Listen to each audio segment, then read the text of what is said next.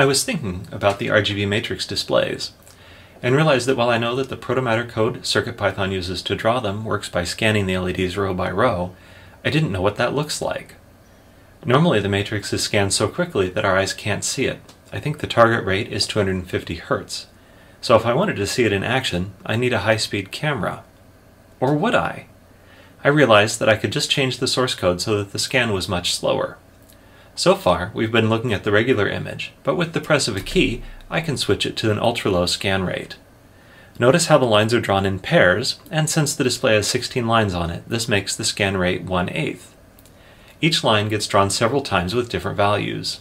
This relates to the binary representation of the RGB pixel values. I think I prefer how it looks normally. Don't you?